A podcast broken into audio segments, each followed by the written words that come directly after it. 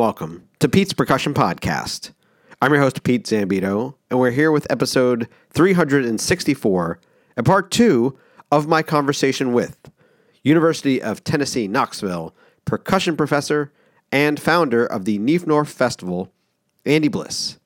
We'll get back to him shortly. But first, Marching Mizzou and a major performance. This weekend marked the first time in many, many years that Mizzou has played a regular season football game in St. Louis, marketed as a home game against nearby University of Memphis. Mizzou's football team extended its unbeaten record to 4 0, and it ended up being a good night all around. We performed most of our Salute to Female Artists halftime show and really enjoyed seeing the University of Memphis Marching Band perform their jazz show prior to our performance. We also got to witness the amazing national anthem conducting and hair of Memphis Marching Band director Albert Nguyen, which we all enjoyed very much. And again, the students were wonderful to work with throughout. The other news of note is that I just gave my annual percussion recital. The concert is available on YouTube at the Mizzou School of Music homepage, which I'll post the link to in the show notes. I felt good about the performance. I mean, I missed some notes I've never missed before, which makes it exactly like every other performance I've ever done. But I was pleased with not only the overall effect of the talking and performing, but also the way it was received. Lots of people were really pleased and enjoyed hearing me perform, and I look forward to the next opportunity. Now, unfortunately, due to illness, I was scheduled to perform my new marimba horn duet, but we will do that later in the future. Because of that, I was able to fit in quickly a performance of one of my earlier works, Bouncy, for solo marimba in its place. So that's there. Please check it out. And now, finally, on to some new music. I'm totally ready for that. And with that, let's get back to our conversation with Andy Bliss.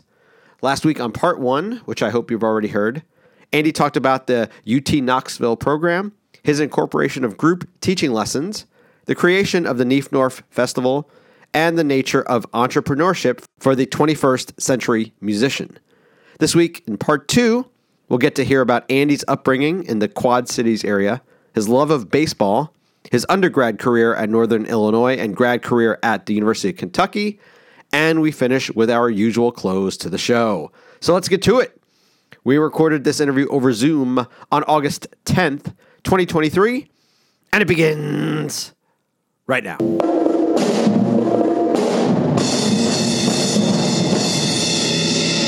All right, Andy, well, let's back up. Where did you grow up? Yeah, so um, I grew up in the Quad Cities in Milan, Illinois. Went to high school at Rock Island High School there in the Quad Cities on the Illinois side. It's like, uh, if you don't know where that is, it's like three hours directly west of Chicago. So on the opposite side of Illinois, on the Iowa border, at about the same north south spot as Chicago. Um, remind me what which what are the which cities are the Quad Cities? Yeah, it's Rock Island, Illinois, and Moline, Illinois, and then Davenport, Iowa, and Bettendorf, Iowa. Okay. Um, but then outside of all of those, there's like little itty bitty towns, you know, that are suburbs is almost too strong of a word, you know, but they're like there's development outside of those cities as you get around them. Yeah. And it's right on the Mississippi River, you know, mm-hmm. and it's a pretty great place to grow up. But my dad uh, worked for John Deere, which is a really big plant there, and my mom was a nurse. And so I started in music when I was like five on piano and then mm-hmm. stayed with that for like over 10 years. It was a big part of my childhood. Mm-hmm. Um, did like competitions and all those things. And then how far did you get? On uh, I got pretty deep in the Suzuki, like I don't remember, book five or six, and did some Baroque competitions and was playing different things. Mm-hmm. Uh, but like, then, were you getting to concerto level or not? Not yet. I don't. I don't know. I think I was just starting to get up there, but not yeah. not quite that far. And then my teacher was incredible, but she got sick and had to stop teaching and it was around that time that I was in high school and uh, had started drumline. And so mm-hmm. my life kind of crossfaded Uh, Ruby Gustafson was her name, and she was so wonderful. But she ended up passing away, Hmm. and um, uh, I really got like the drumline bug in junior high, and got ready for that, and still remember the first day they did like back sticking with the freshmen when I was a freshman. It- I mean, it just truly blew my mind. You know, Yeah. just I was You so can play with that part. yeah, of hold on. What? Yeah, right. So, so I did that thing, and um, I'd been going to drum and bugle corps shows my whole life with my parents. Like they Mm. would come through the Quad Cities in Yeah. the summer, and we would go. Yeah. Well, aren't there there are various like either in the quad or near quad cities or even like in Illinois Yeah, and Iowa, right? What are the Oh, what, yeah. are all the, I mean- what are the major programs around there? yeah. Like Phantom Regiment and the Cavaliers are closer to Chicago. The Yeah. Colts are out of Dubuque. But back in the day, like the Geneseo Knights, you know, were around, and some of these other corps. And so the Madison Scouts were up in Madison, Wisconsin, which is only three hours away. So a lot of those corps would be circulating. And that was back when they toured like in May, June, July, and August. You know, it was like a whole summer.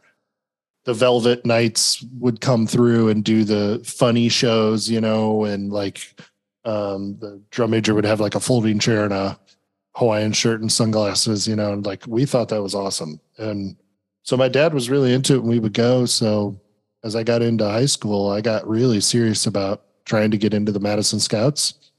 And I ended up marching two summers in their Division two group at the time, uh, Capital Sound. That was the summer after my senior year of high school and the summer after my freshman year of college. And then I made the Madison Scouts. So the summer after my sophomore and junior year of college, I did drum corps. What were you um, marching? With the Madison Scouts? And No, I, meant was- what what instrument? yeah, so I was in uh the front ensemble. Okay. So I was actually a really strong snare drummer, the center snare drummer of my college drum line and played in high school, but I had a birth defect called clubbed feet when I was born Mm. and it doesn't allow me to really stand on my toes like hardly at all. And so it, it got to the point where like I had made the snare line, but I just wasn't going to be able to handle the physical aspect. And, but you know, like anything that was a silver lining because I spent the whole summer playing mallets um, in Capital Sound for two summers. Yeah. And, you know, I mentioned earlier I was a computer science major. So I went to Northern Illinois and I eventually had to audition for the program because I decided I wanted to do music. Had I not played four mallets in Capital Sound for the two summers prior, like I became a mallet player there. That's Yeah. where I learned how to play mallets. And I owe those teachers so much. Like I, I learned so much from those folks and and just talk about like a you know, obviously just the amount of time, the, you know, just eight hours a day for months. No, no days off to play video games, no in the pool, you know, you're just on tour. So Yeah. um I really got strong and at mallet stuff or at least competent to where then by my sophomore year of college, which was really my first year of music school. I got into the studio and now I'm like on my feet. Like the snare drum stuff was together and now I can play mallets and I'm into four mallet rep and like I'm kind of getting into the whole concert thing really seriously. And Yeah. So yeah, that kind of landed me in college. But um, you know, my parents were always super supportive of music and um I tell this story often, like my dad would take me to like a Billy Joel concert. And you know, he'd say scream out in the middle of the show like not a bad day at the office you know? And i've always remembered that. Like he was Yeah. always he passed away when i graduated college from cancer but you know i feel like he was always subconsciously like giving me permission to like chase the arts you know? And and uh my mom was the one who sat with me at all those suzuki piano lessons. My dad worked second shift and we lived outside of the city and my sister's five years younger than me so she was always at different schools. Oh wow, yeah.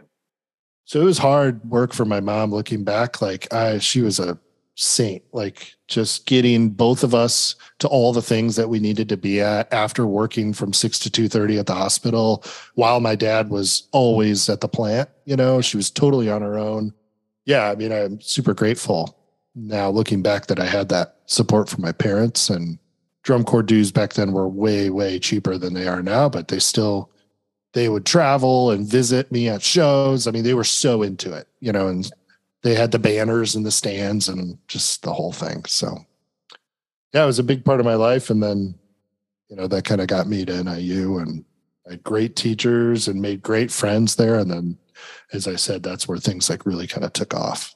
So, yeah. When you are doing all the music activities in high school, middle school, were you involved in anything else? Were you doing any sports or student government or mathletes or church related anything that was kind of filling out your time? I've always been a huge baseball fan. Um, I played baseball as a kid, little league, senior league. Then I started umpiring. Oh, um, yeah, and like doing umpiring like in high school for little league games, and it was yeah. such a such a sweet like mid '90s deal. Like I would go get fifteen dollars cash for an hour 45 minute time limit game then I'd go into the concession stand and get a hot dog, a soda, and chips. So I got dinner for free. And then I got to go do another game and I'd walk out with like 30 bucks in cash and free dinner for the night. And I mean, that was way more money than I could make at Hy-Vee at the grocery store where I worked. Yeah. And like, I got really good at umpiring. Like, I don't know, yeah. I, I, handled the parents and uh-huh. the coaches pretty well. I don't know where I got that, but like, um, you know, I, I, was into it and I felt like I did a pretty good job. And yeah, um, you know, I would do behind the plate and I would do in the field and mm-hmm. um, and yeah, it kind of fell off because I ended up. I don't really know why. I, I ended up transferring from Hy-Vee to Best Buy, as I mentioned, and yeah, yeah. I got a job there, and I worked in the computer department, and and then I moved into media and did like the CDs and all that kind of stuff. But um, I worked there even as like seasonal help all the way through college. Like mm-hmm. I, when I would come home, I would work at Best Buy. Yeah. And just try to make some extra money. So I started working when I was 14 at the at the grocery store mm-hmm. uh, on like a worker's permit or whatever. And yeah, this is bringing back some great memories. Just like thinking as a as a dad, my son's 10, yeah. and I was just talking to my wife this morning about like he's in fifth grade and what that felt like for us and what how how the classes felt as a student and just all of that stuff. You know, I remember like mowing my grandma's lawn to make a little bit of money and yeah. um but my dad had like a super super strong work ethic and didn't come from like a lot uh and and I think it was like his mission to like instill that in us and yeah. and you know so I like when I turned 14, I was working, you know, yeah. so it was never negotiable. He was like pretty adamant about that, but mm-hmm. I learned a lot. I, I, actually learned to really enjoy working at the grocery store. I, I was in charge of the, um, I remember, well, first you start as a bagger, mm-hmm. where again, wearing like navy slacks, a white dress shirt in the summer, getting carts, sweating to death. Like the collar of my shirt was like brown, you know, so gross. Yeah. But um, then I became a checker. And then eventually I got to where I wouldn't even get called up to check and I could go back and run the dairy department.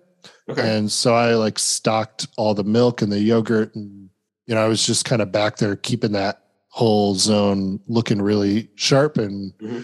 and there was a, a actually a guy named Dave Sharp who was the the kind of manager of that and he kind of yeah. became a little bit of a mentor all, all the managers there was like four managers i think and they were like just really good people you know they they understood their employees were kids and there was like a, as i think back on that job now there there was definitely like a teaching component that was unspoken mm-hmm. but they, they understood like they were the adults and these people that were working were all like 16 it's always like a really healthy work environment, you know. But the baseball thing was was a big deal. We we would drive over and go to Cubs games every month, and I got into collectibles. Hit My dad and I did a ton of sports cards stuff mm. and autographs, and um, I still do a lot of that stuff now. And like going uh, to trade shows. Yep, yep. Oh. And I mean, I, I put it away for a long time, and then I've gotten way, way, way back into it. It's been like It's, you know, it's as- a massive in like it, it, Oh, it yeah. ballooned over the last decade, right? Yeah, well, especially during COVID, but Yeah. like Ver- Gary Vaynerchuk Mhm. got into it, and Yeah. a lot of people listen, you know, and and Yeah. So yeah, when I'm not like doing the work stuff, I'm usually pretty pretty deep into. um I have a pretty serious Lego hobby, Mm. and then the sports cards. My son's into Pokemon cards, and we Yeah. we kind of do all those things together, and Mhm. yeah, we have a really good time. I think it's really important to have like life outside of work and Yeah. when I was younger, I was scared to talk about those things because I was afraid people would think like I wasn't like committed to my job at UT or something. But Yeah. now I just don't care. And Yeah. but I'm definitely committed to my job, and my students, I think, would you know back that up. Like we work really hard when we're there, but I also think like you know I've stopped putting so many concerts on the weekends because I I just think it's important. We'll do our shows on like Thursday nights because on the Yeah. weekends you know, especially the students in marching band, like they need time to do their laundry or be fr- hang out with their Yeah. friends, have Yeah. a hobby. Like we Mhm. preach that they they should have life balance, but then like we flood their weekends and nights with activities. And so Yeah. I've actually really tried to keep my class activities, including, I mean, if, obviously some concerts you just don't have a say, but if I'm just dropping a repertoire concert on the con- calendar, usually I do it during the weekend because I don't want to fill their weekends. And I'm sorry, during a weeknight, I don't want to fill their weekend and I don't want to fill my weekend because I have like parent, you know, I got to be a dad, you know, and, and not, not be working six or seven days a week, you know? So Right. it's been Yeah. really helpful to learn that lesson. Yeah. And it turns out that those um those Ryne Sandberg uh rookie cards aren't going to find themselves, you know. Exactly. Somebody's Yeah. got to go through and upload these things to eBay, you know? Exactly. Yeah. Actually, and I say that I'm like I'm like I don't even know what would I, I usually that that'll come later about the fandoms. But Yeah. what's your are you Cubs, White Sox? Oh, definitely Cubs. Ryne Okay. Sandberg was like my main Oh good. Uh, oh good. I, I chose well then it Yeah. he was my guy growing up, him and Griffey. And Yeah. um lately I've become I mean, I grew up watching the Bulls too, and I've always Mhm. liked basketball, but lately basketball has been my number one sport. I've probably watched about 80% of the NBA playoffs at large this this year, at least in part, like part of the Mm-hmm. Yeah.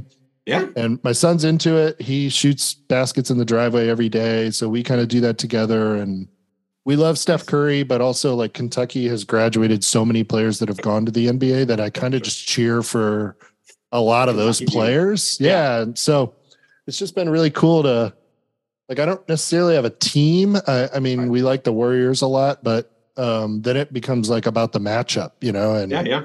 you know, you can't not like Giannis in Milwaukee and he's so likable, but then certain players will be on another team and then it's like, well, we like Jayson Tatum on the Celtics, but you know, Bam Adebayo went to Kentucky and he's on the Heat and they're playing each other. Yeah, we yeah. I just enjoy watching, you know, and so Yeah. we do some stuff with those cards too and go to shows and Yeah. it's really fun. Go to trade nights and stuff.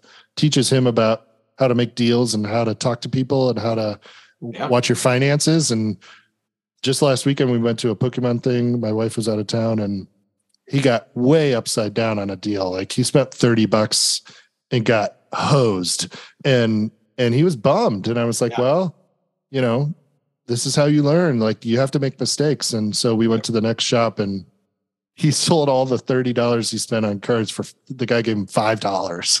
Mhm. He was he was like, okay, can we just trade for a pack? And I thought that was smart of him. And then he opened the pack and he pulled two hits that were worth about twenty. So he like kind of like made some ground back. And so I was like, this Yeah. is kind of how it works. You know, you just you can't win them all, and Right. next time you'll you won't make that mistake. You know, and so Yeah. it's been fun. Yeah. Well, and additionally, you had uh you got to watch Jamal Murray. Oh, he's my guy. Yeah. He's he's my favorite Kentucky alum. Oh, So, nice. Yeah, I I think he's like really underrated and um you Super know, clutch. he's so good and then he had that horrible injury and like everyone forgot about him. They called him like Bubble Murray. I was like that was not Yeah. the bubble. He played that way at Kentucky every day and Right. and so I was buying some of his cards over the winter break because I knew he was going to come back from the Achilles injury and they were going for dirt cheap, and Mhm. um, it allowed me to put some stuff in my personal collection, and also to have to trade and sell and stuff. And Yeah. um, yeah, we had a lot of fun, and I, I, I was totally pulling for him and Jokic. Jokic is also just underrated and doesn't get the credit he deserves, and Well, he doesn't. it's- he also doesn't want it. That's I know, yeah, yeah, it. doesn't help. I know he's Yeah. not exactly. It's like, what do you what do you want to do? He's like, I want to go back. Home I want to go back home. Like. like go swimming. Like that's all I want to do for the next yeah, three it's months. just like a okay. fam- family man that like shoots hoops on the side. You know? yeah, yeah, yeah. Hang out with my enormous brothers. oh my Uh, gosh, I know. But like, what a great role model, you know. And Jamal also Same way. seems like a really great guy, and Yeah. he had a, a special on like ESPN Plus about coming back from the injury. I enjoyed watching, and seems like a really smart, articulate person, and um, yeah, big, big fan of his. So I was, I was totally pulling for them, and had a lot of fun watching the NBA this year. It was like kind of anybody's league, Yeah. and uh, yeah, it was cool. We had something I do with my, like I said, with Donovan. Like we, we have a lot of fun doing it. So Yeah. When you get to Northern Illinois and you do get to do like you start really getting into the fully into the music portion, Mhm. um, what what do you find are the things that you need that you get analyzed that like okay you need to like work on this or what are you getting exposed to that you hadn't had any exposure to yet good question. All the concert stuff when I was in like how to properly play timpani, how to properly play mallets, how to properly get a good sound on concert snare drum, just all those fundamental things that nobody gets in high school, you know. I mean um so that that was huge. My teachers were great. All the Cuban and Brazilian music, we did a lot of that frame drums, we did a lot of the African drumming like Robert Chappell did a ton of that stuff. He was always like arranging kind of like jazz fusion stuff Mhm. for the percussion ensemble. And that was really interesting and cool. I played in the steel band. I went to Trinidad. Like that was incredible. Never ever like those are like things you start to kind of build your career on. You know, I'm a sophomore in college and I went to Trinidad and Tobago with the NIU steel band with Cliff and Al and Liam. Like I still I still kind of lean on that. You know what I Mhm. mean? Like like that I had that experience. So the fact that NIU provided that for us as students was Yeah. amazing, you know. But by far the biggest thing was there were these three guys. My friend Pat Schlecker, who's kind of my best friend in college, undergrad, like we were the same age. Pat's the timpanist in the Cincinnati Symphony and has been there now for a long time. Mhm. But um, he and I went through school together and we were really close. We still are very close. And um, there was a guy a year ahead of us named John, and then a grad student named Steve. And we, they wanted to start a court like a chamber group. Somehow I was I got called to be kind of the fourth player. You know, Mhm. like they were all a little bit further ahead of me. Um, Pat was my age, but he had started from the get go. And anyway, that we put together this group and we called it. We we did. Uh, John was a double major in design, and so he, he had a real eye for brand, and he built us a website in, you know, 2000. Like Mhm. like we had like a really nice website back then, like that because Awesome. he knew how to do it, you know, and um so we went through a whole thing about what to call it and it ended up being called the Base4 percussion quartet and we rehearsed like three nights a week from like eight to ten plus sometimes like four hours on a weekend sometimes maybe even two days on the weekend i mean it, it was very serious and very self-driven and it was unwavering for like three years. Like we didn't we never it never turned off. Like we never missed. And i think about that now and go what? Like how how did that group of guys come together with that level of commitment where everybody's on board? Yeah. and like that amount of rehearsal i mean i think about everything my students juggle as undergrad students and like how hard that would be to meet that regularly Yeah. I mean, the percussion ensemble at NIU was not especially rigorous. Like we did a lot of different styles, but we weren't doing like really, really hard sort of rep, you know? And so that probably left some space, which could be seen as like a criticism, but like it could also be seen as a credit to the professors to like give the students space to breathe so these types of things could happen, you know? Yeah.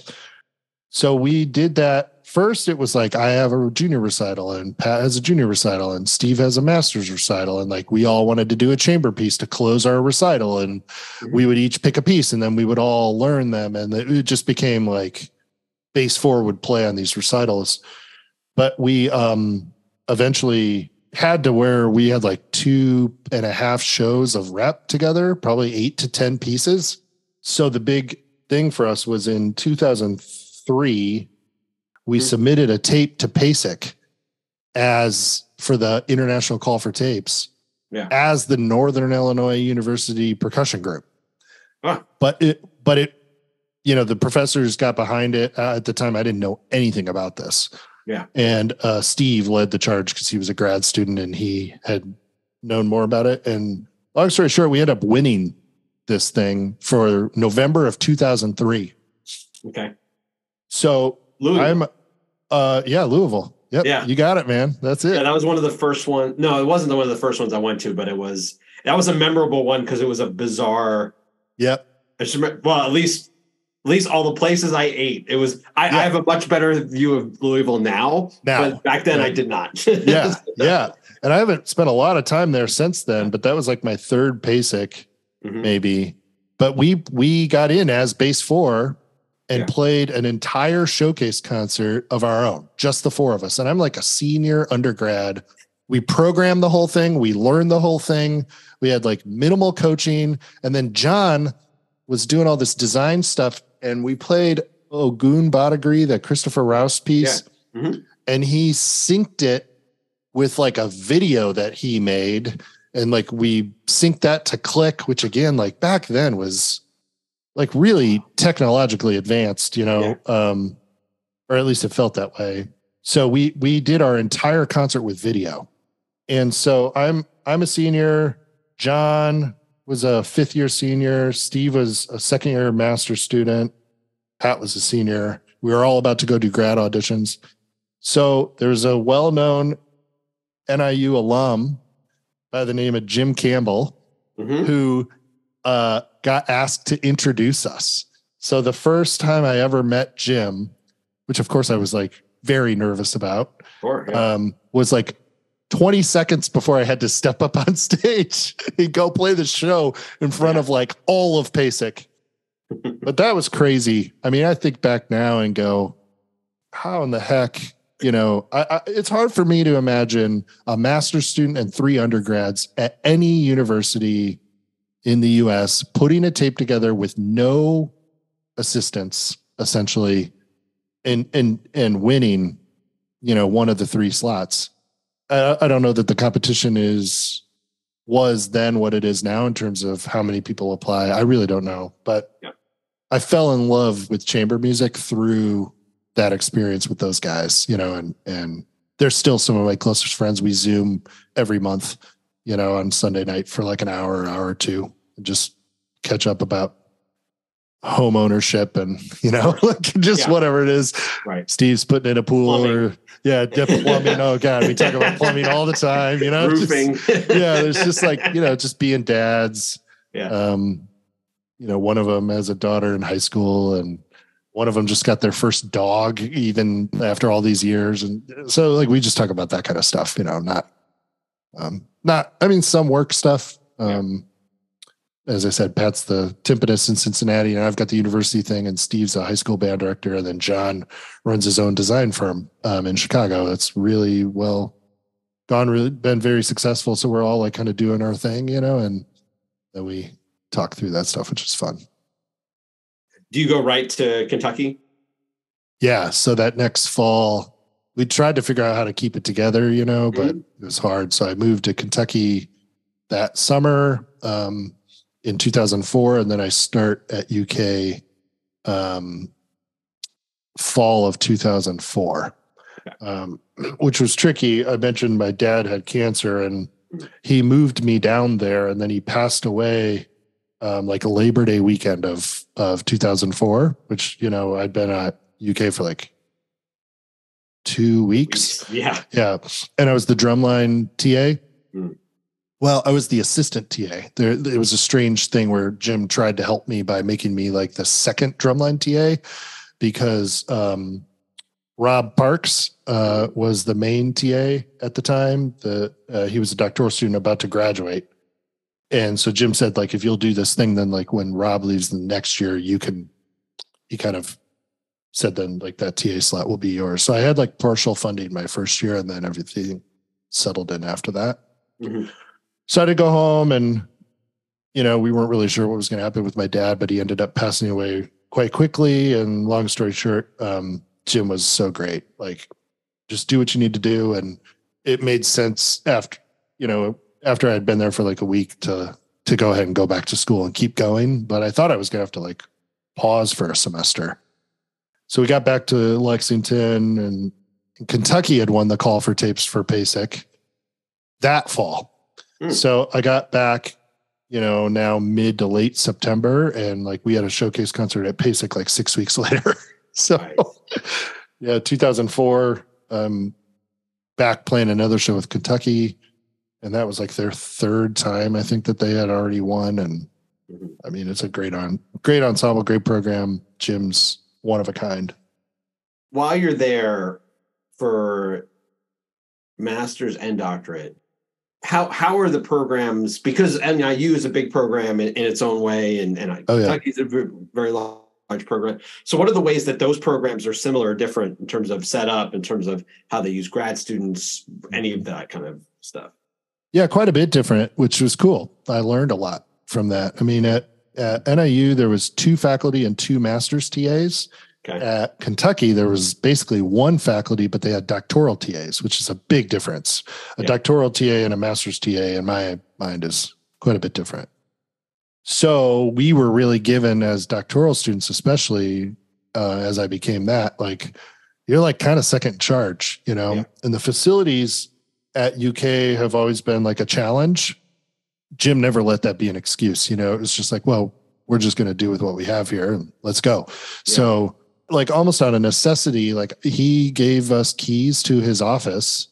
There was very few places to practice. There was like a room next door that had an inner room inside of it. Mm-hmm. And then upstairs, there was like two marimba rooms and a drum set. And that was kind of it. Like, you know, you really had to kind of just make figure it out. Like we would use the band room a lot at night after rehearsals were over, and yeah, a lot of the grad students would try to kind of figure it out at home and buy their own equipment. So I had a key to Jim's office, and so when I came in the building every day as the TA, I or as a grad student, I would come in, and there was this old gray vinyl chair right next to Jim's desk, and that was like my chair. like there's no office, there's no desk but I did, I kind of had this chair that was sort of like if somebody came in his office, that's kind of where they sat. So I would like hang my coat on the back of the chair and set my bag in this chair. Mm-hmm. It sounds so silly, but that was like, it gave me like a spot, you know? Yeah. And so when I wasn't teaching or wasn't in class, that's kind of where I was. You know, I would just sit in this chair. And a lot of times Jim would just be at his desk, like email, of course, always email. Mm-hmm. And I would be on my laptop, like working but so so many days it was like uh, he puts the percussion schedule up like a week or two at a time on mm-hmm. paper he just has this template that he like fills out for the five days and he like posts it on the board and so he would say like how's the how's the dean piece going you know or how's the whatever going and then like we would I think they're going to need to meet again next week. It was slow. Okay, cool. We'll do that Monday. And then what? And he had like a grid of where the class conflicts were in his notebook. And like, so I basically sat in this chair for like four years and watched him do the job front yeah. row. Yeah. And I cannot speak highly enough about how that prepared me for the gig. Yeah. You know, most students don't have access to the office. They definitely wouldn't allowed to be just like in there kind of indefinitely, mm-hmm. you know, but he was always really like chill and he didn't take the job too seriously. He'd been doing it for long enough that he really seemed like he always had it under control.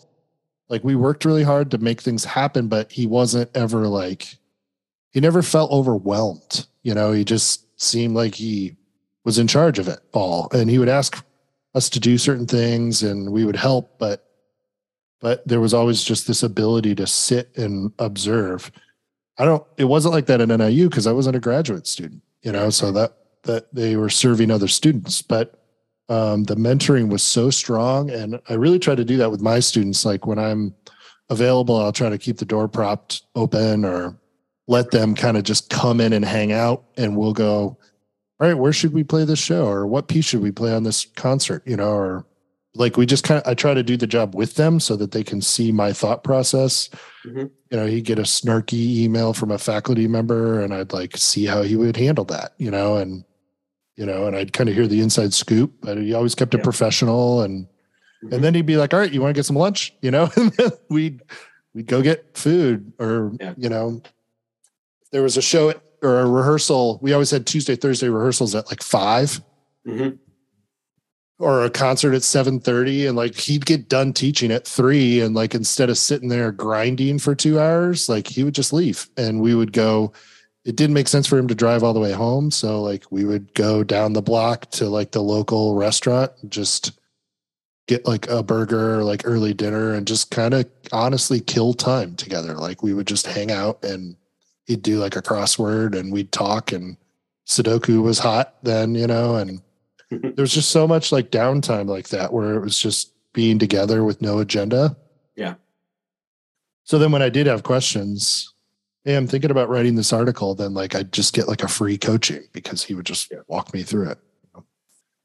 So yeah, it was I have so much I could share and so many stories about that time together, but mm so many nights at his house hanging out with Nancy, his wife. Like they're like family, you know, and just New Year's Eve, like there was no line, you know, there was no, it was always like grad students are always welcome, you know, and that's kind of where I learned how to act like a professional, like mm-hmm. how to bring a bottle of wine to a party, you know, like how to act at dinner and not talk about work all the time, you know, right, and yeah. ask the guest artist questions and like mm-hmm. just just basic like human things that I I learned through observing, you know. Yeah. So, yeah, we had a really good time. It was a awesome awesome period of my life for sure. Yeah. Well, and I've heard I've had a number of of UK folks uh, on the show over the years, and a couple things that they always say. One is that is they've re- reiterated the kind of the you were like another faculty member, like you would be on all decisions or juries or things like that. Like he treated the particularly the doctoral students like very much like professionals. And then the other thing that I've heard over the years is that he was someone he's always been a lifelong learner. So yeah. whenever there were grad whenever there were guest artists, he would be like also in there, you know, getting better, basically. Yep. Right. Yeah. Hundred percent. I mean, I definitely feel like I'm going through that. Like I'm you know, 42, I've got two kids. I'm very busy. Very busy, meaning like my life is filled with commitments that are just ongoing at this point. There's really no more space to take on new things unless I stop something else.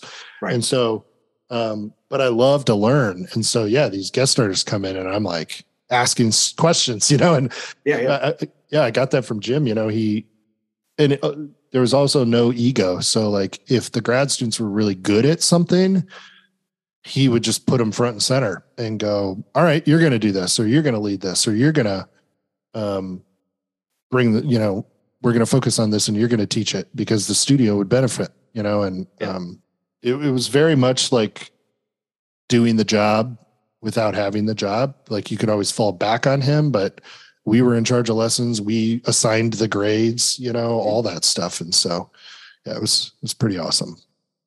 Andy, I finish out with random ass questions. Yeah, great. All right. First question An issue in percussion education or percussion performance that most gets under your skin or drives you the most nuts? I think we kind of touched on it. I'm passionate about balanced curriculum. I'm not necessarily an expert on like all things drum set, though I've been doing a lot of drum set work in the last few years, I'm I, am i am having a blast. I feel like a kid again.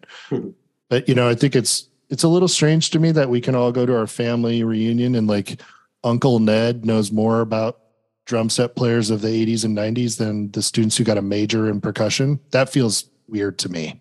Yeah. You know, it just speaks to like how one-sided our education has been. Like who's the drummer for Rush? I don't I don't know what you're talking about. You know, mm-hmm. it's like that's that feels like a thing we should maybe be teaching in school, you know? just like the lack of balance and and then these issues around barriers around everything we just talked about with like mentoring the, the kind of gatekeeping that i see in our field that yeah. some of it is intentional and some of it's not just looking for opportunities for like creative output for our students as we talked a lot about around you know just uh, finding ways for them to thrive and be their whole selves like the students of mine who have I have so many students out there doing so many different things. And I feel like the reason they've been successful is because we've been able to like find the things that make them tick and merge those things with music as opposed to trying to force them to be the cookie cutter that somebody else is that's really successful.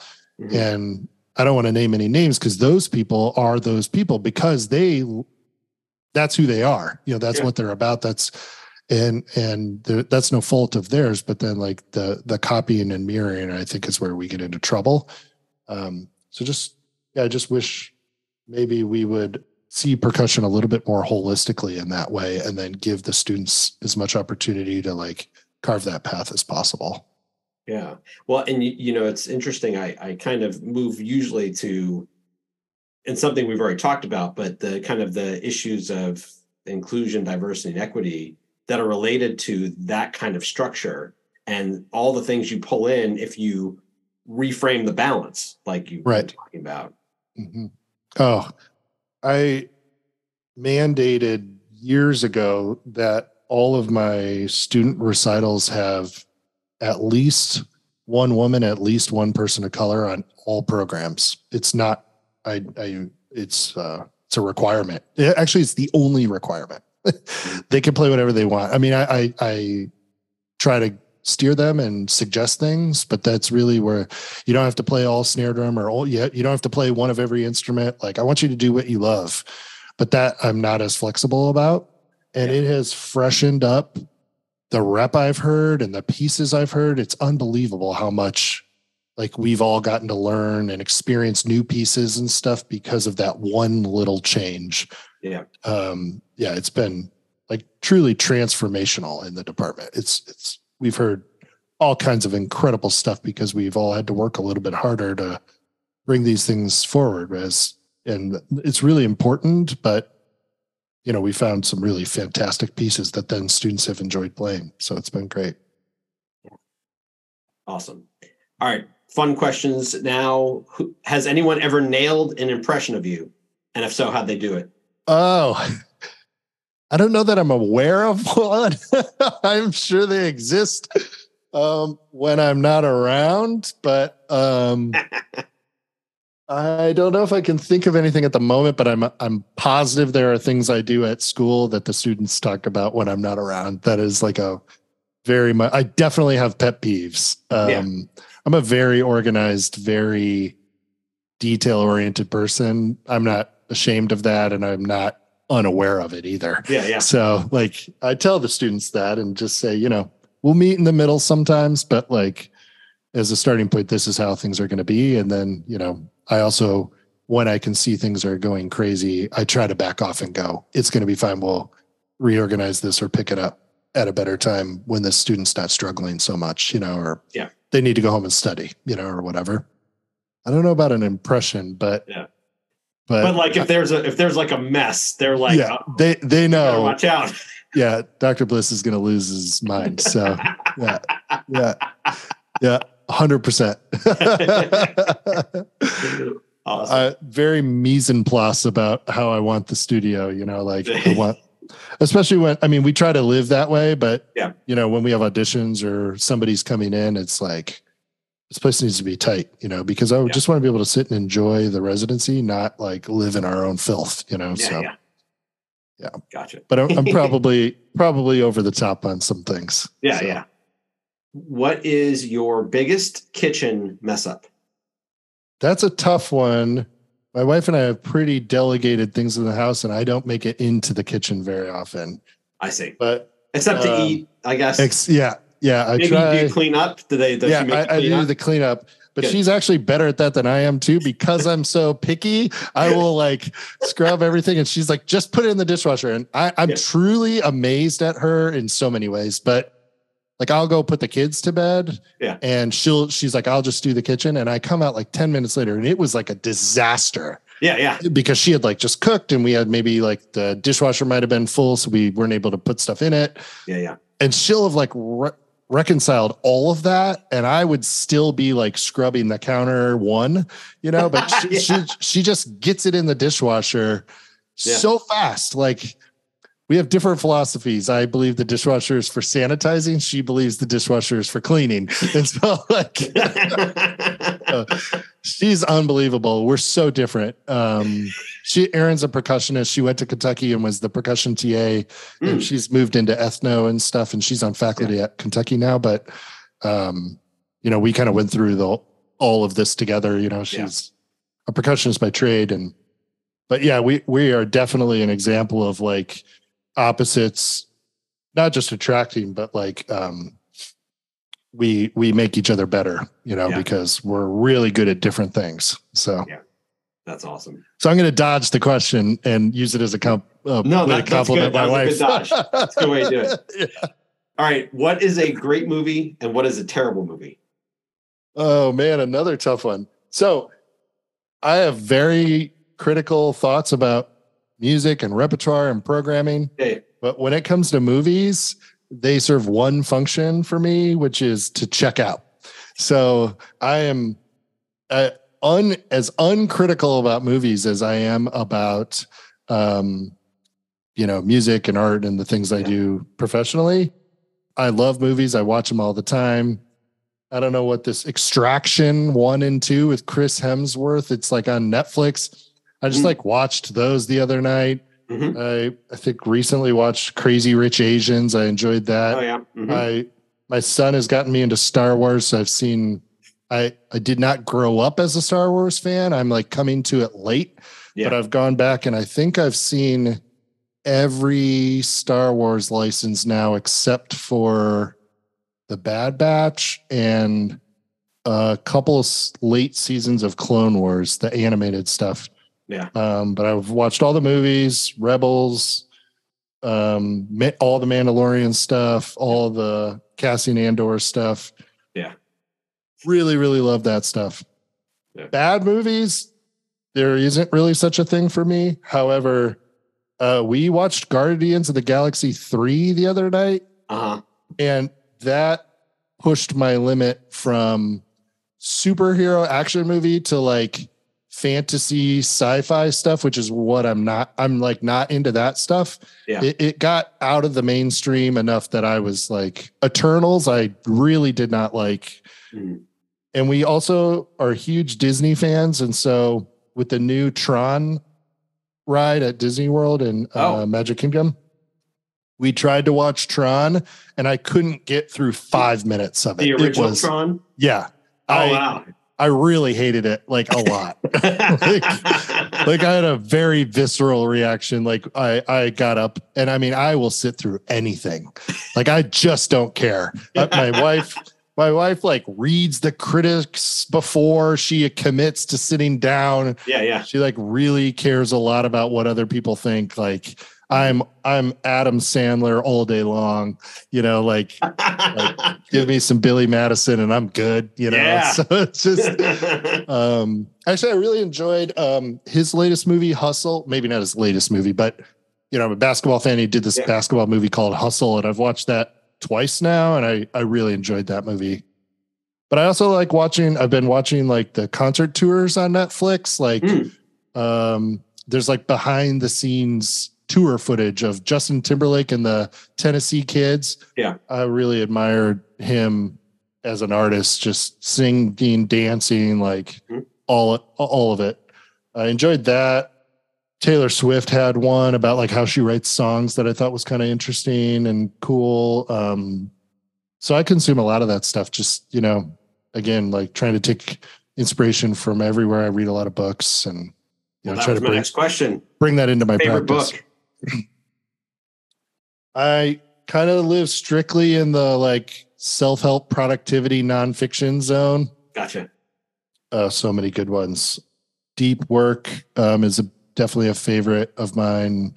I've um, read most of Pat Flynn and most of um, Malcolm Gladwell's books. Mhm. Um, Pat Flynn's Super Fans is a book I really enjoyed. Mm. Um, Atomic Habits, Essentialism um, is a book that I really loved. It's like all about saying no um, and choosing your spots.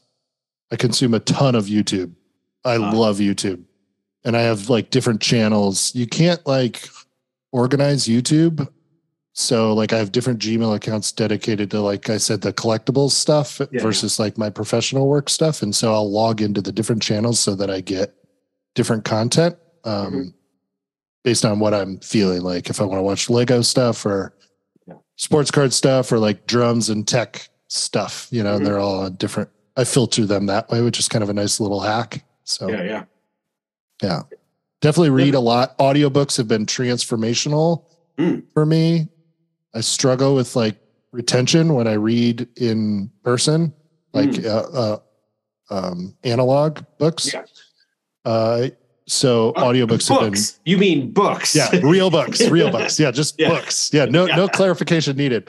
But uh, audiobooks, like I'll devour. Like I Mm. and I, my retention is really high, and I get through a lot, and I get through them faster. And Mm. sometimes I'll even bump them to like 1.2, 1.4, Yeah. depending on the book. Um, yeah, I listen to a lot of podcasts that way too. Sweet. So Nice. yeah. big fan of all that stuff. Yeah, great. Where is somewhere that you have not traveled to that you still want to get to?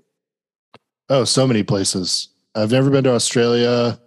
I would love to go to Singapore or Japan. Just the like architecture and stuff is super interesting to me. There's a ton of places in Europe I haven't been. I've been to Paris, I've been to London, but I haven't been to like I've been to Sweden. I'd love to go to Brazil. Um, I listen to a lot of Brazilian music uh, in my free time, and so um, I would love to go there. I feel like my ears are way ahead of like my skills on all that stuff. So yeah, any any opportunity to travel is always a cool cool one for sure. What is something? It's good. This is gonna be weird because it's possible we've already talked about that. So that That's- something might come up that's related to this. But what's something that if you were to meet someone and they say, "Oh, I like this," whatever this is, that you would immediately go, "We're good." Yeah, What's that That's- for you? that actually tends to be the Lego stuff. Oh, okay. Um, surprisingly, there is a cult of Lego builders in the percussion community that I've found. Um, Interesting. okay. I, I'm the only, maybe one of the more outspoken ones about Uh-huh. that being a big, big part of my life. yeah. But um, people I've had conversations about Lego with that are passionate. Jim Campbell buys Lego Mhm. sets every year at Christmas and puts them together. Doug Perkins Hmm. and I have talked about Lego before. He really enjoys uh, Lego stuff. Mike Burritt is, uh, and I've talked about Lego. And I think the biggest one is Keith Aleo. Oh no, no way. He's like bonkers about Lego. And so He's kind of bonkers about everything, though. Yeah, that's just fair. Keith. That's just Keith. Yeah, Yeah. But yeah, he and I uh, have had some like very long text conversations over the years about like, you know, when he's got time and he's bought stuff and I just got the new Harry Potter train or whatever, you know, he's like sending me photos. And um, so, yeah, it's been like a thing we stumble on, you know, and then end Yeah. up, I mean, it's like Legos like drums, you know, it's like universal. Nobody doesn't like it. And um, so everybody can relate to Lego, you know, and so we end up kind of it's like a fun thing to talk about when we're not talking about work, sports, you know, all Yeah. that books. Yeah. Um, I, I, do- I feel like I have a fairly balanced life outside of work with those types of things. And so I'm usually just as into all three of those areas as I am to the work stuff. And they they kind of tie into each other in a lot of weird ways. Yeah. So it's been kind of cool. Yeah, definitely. All right, when you head back to the Quad Cities area, if your family or any, or any reason to go back, Oh, this Uh, one's gonna be is- easy. was that This one's gonna be easy. Go ahead. where is somewhere you have to eat before Oh. you can even like Yeah. talk to people? Oh yeah. Pizza. No question. But is it, are there specific shops? Yep. There's a place called the Pizza Joint. Okay, And um in there's which a, city? in Milan, Illinois. Okay, Like really small. So Mhm. the Quad Cities is actually known for its pizzas. Like Quad City Pizza is a thing. I Mm. didn't know this, but um, so when my dad was in college with, you know, I don't know if my mom and he were engaged or whatever, but they got, he was in a band Mhm. and they would go play till, you know, one in the morning or whatever. And they, they were driving home and they were hungry and everything was closed. And they went to the pizza joint in Milan and said, like, do you have any pizzas that weren't picked up? We'll just buy whatever you got, you know? Yeah. And they were like, yeah, we have this one here. And it was a sausage and potato pizza. okay, Yeah. So the potato is basically like crumbled tater tots okay, on the pizza. Very Yeah. small, you know. Mhm. So it's not like we're not like lopping off a piece of a potato. You know what I mean? Yeah, yeah. so that was like before I was born, and it has stayed in my family to this day. I guess maybe just through me. My mom and my sister live there, and I don't think they go there when I'm not there sure. but like my mom knows not to show up in Knoxville without a refrigerated saran and aluminum foil wrapped large pizza from the pizza joint. She like bring she buys them, puts them in the fridge, wraps them, Yeah. and then like puts them in a cooler and brings them down. Awesome. And then this other place, the uh, Happy Joe's, has very different style of pizza. It's like kind of a, almost a sweet uh, red sauce. Okay. And so I get like a half sausage, half pepperoni from there. And so when my mom comes to town, I'm like set, you know, and she she brings the food. But when I'm home, like she'll be like, What do you want for Christmas dinner? I'm like, you guys make whatever you want. I'm just gonna go get a pizza. so Nice.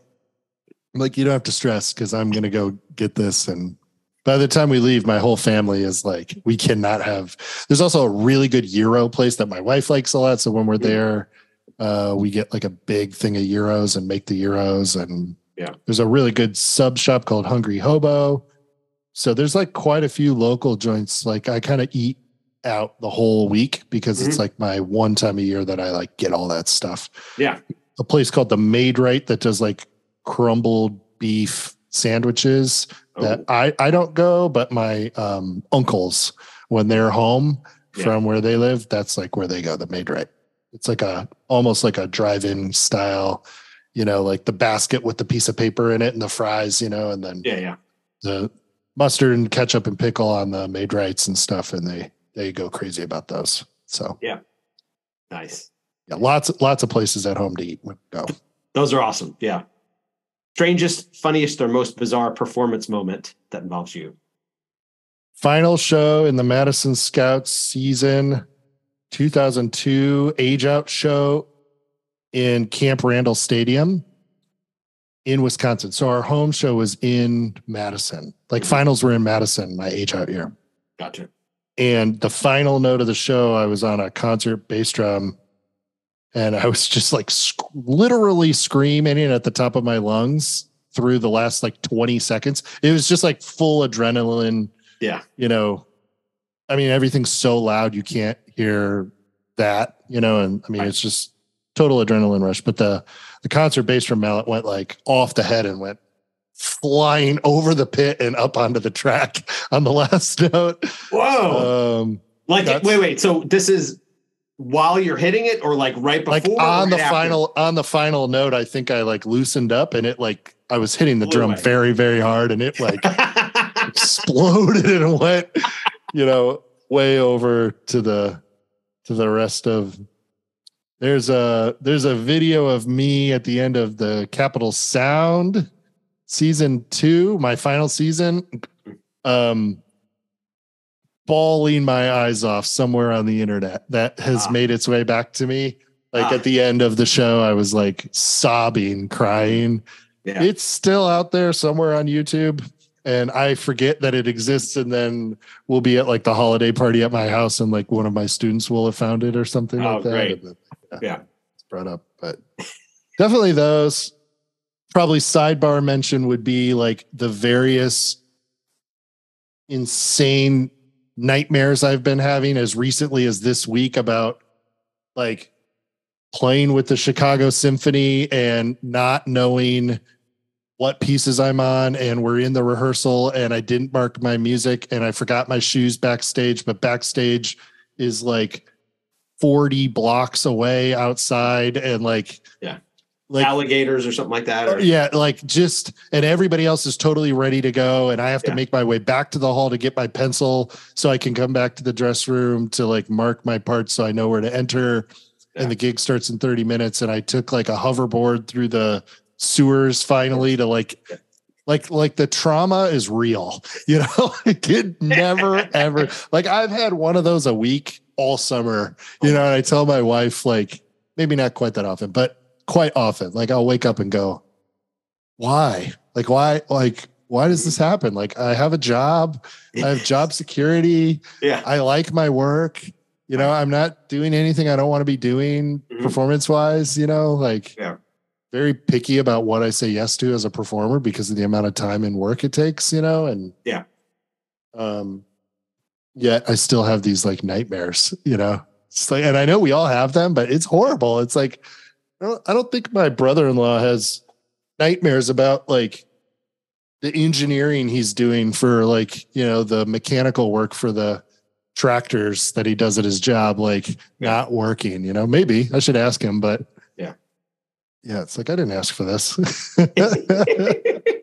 oh. awesome. All right, Andy. Last question. One piece of art could be mu- movies, music, theater, visual arts, poetry, YouTube, books, anything has impacted you the most recently. That is such a great, great question. I'll go with a couple of things, I guess. One is when I was at in Darmstadt in 2014, that wasn't that recently, I guess. I was really inspired. It changed the way I looked at percussion, the way that they think about like when we think about found sounds, we'll think about like something just adjacent to a musical instrument. And what I noticed over there is like found sounds for them was like a whole new arena. You know, they're using like mechanical toothbrushes and stuff. And and I was just really inspired by the like way I saw creators and composers weaving sound and light and technological mediums in general together to create hybrid art. There were so many installations, there were so many like shows with different media that was being processed, you know, and uh, it just like totally changed the way I see what's possible. Yeah. You know, they they would have like a video recording of a player and then that video was uh uh that was uh, being projected in front of the player on a screen and then like the video the performer would be like fragmented in the middle of the performance so you'd see the player but then the screen would project on top and like it was like like really advanced stuff you know of like what what can be possible for like a, a truly almost video game or movie like level immersive experience in a concert production Yeah. um and that really redefined like what i can push for you know in in the work that i do throughout my days and weeks. Completely unrelated to that is I've been really inspired by, I guess, the creator economy in general. You know, what I see some people doing. You know, anybody who knows me knows I'm a pretty big fan of Peter McKinnon on YouTube. Um, and like, you know, his his bag is cinematography, photo, and video. That's like what he's known for. So I guess he has that advantage. But you know, it, it, the videos that he puts out are they're stories. You know, he tells stories through his medium. I'm, I'm just permanently inspired by like what's possible through uh, entrepreneurship, that word has so much baggage around it, but it really is what we're talking about. Like if mm-hmm. you're willing to kind of put things in your own control, what you can build if you put your mind to it. I think sometimes our society can get a little bit obsessed with like content creators and people who are making videos online. But what I've learned in the last few years is just through my own trial and error and different platforms, like they're just people who happen to have like threaded together the technology and hit go on the other side. And yeah, yeah so I, I, I guess just like the future of these mediums is so inspiring to me in terms of like what's possible and how the digital can blend with with the analog in terms of our li- lived experiences like you and i have had this like awesome conversation this afternoon that not very long ago would have required you like emailing me because you were coming through town and been like a long afternoon coffee. But like now like if we wanted to we could do this every month. You know what i mean? And and i just have been really really moved by that. And I think to more directly answer your question, one of my favorite composers that I've listened to recently has definitely been Anna Thorvaldsdottir.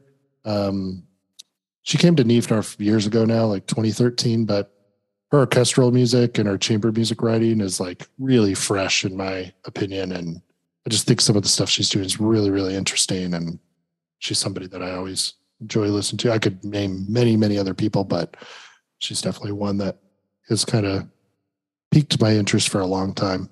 Um, um, especially the way she like treats the orchestra, which is, you know, she, I, I feel like she truly looks at it as like a group of ingredients, not as like a preset engine, you know? All right, Andy, we are done.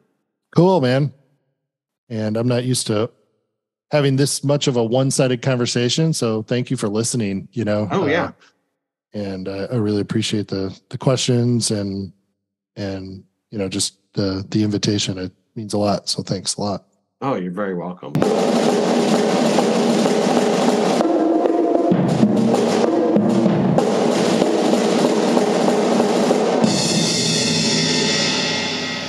Such a total pleasure getting to chat with Andy for these two episodes. I wish him the best of luck with his new newsletter, Momentum, which I am enjoying getting to read each week, and for his continued excellence in all endeavors. I look forward to meeting him in person, hopefully very soon. Thanks again, Andy. This week's rave is the classic 1988 film Shag, starring Phoebe Cates, Bridget Fonda, Annabeth Gish, and Page Hannah, written by Lanier Laney, Terry Sweeney, and Robin Swicord, and directed by Zelda Barron. Streaming now on Amazon. This is a film that I got to see a couple of times growing up, and maybe once when I was starting to date my now wife, who's also a fan of this film, but just recently saw it again. And I really enjoyed it, again. The story is set in the early 1960s in South Carolina, where the four actresses mentioned are friends of about college age or so. And they leave Spartanburg, South Carolina, and their various family situations of general privilege for a weekend in Myrtle Beach, South Carolina, which will include shag dancing, as the title suggests.